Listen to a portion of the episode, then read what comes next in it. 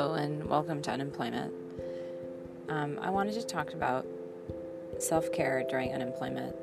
Sometimes you have this urgent need to go get a massage or to go to a spa therapy session or to go to some expensive yoga retreat with meditation.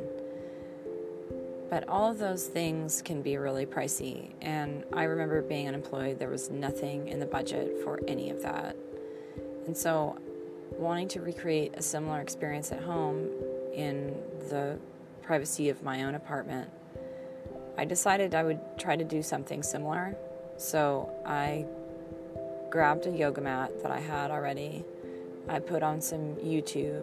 I muted the person who was talking because I never really cared for their voices. That's just my personal opinion.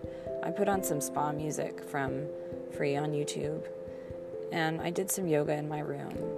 And then, having roommates who at the time were not around because they were all working, I got into the shower and I let all the hot water run all over my body. Now, this experience, this spa-like experience, didn't cost me anything. I didn't have to go to an expensive place to do it. I could do it right at home with things I already had. I think a lot of times self-care and relaxation is needed during a time that's so frustrating and so painful.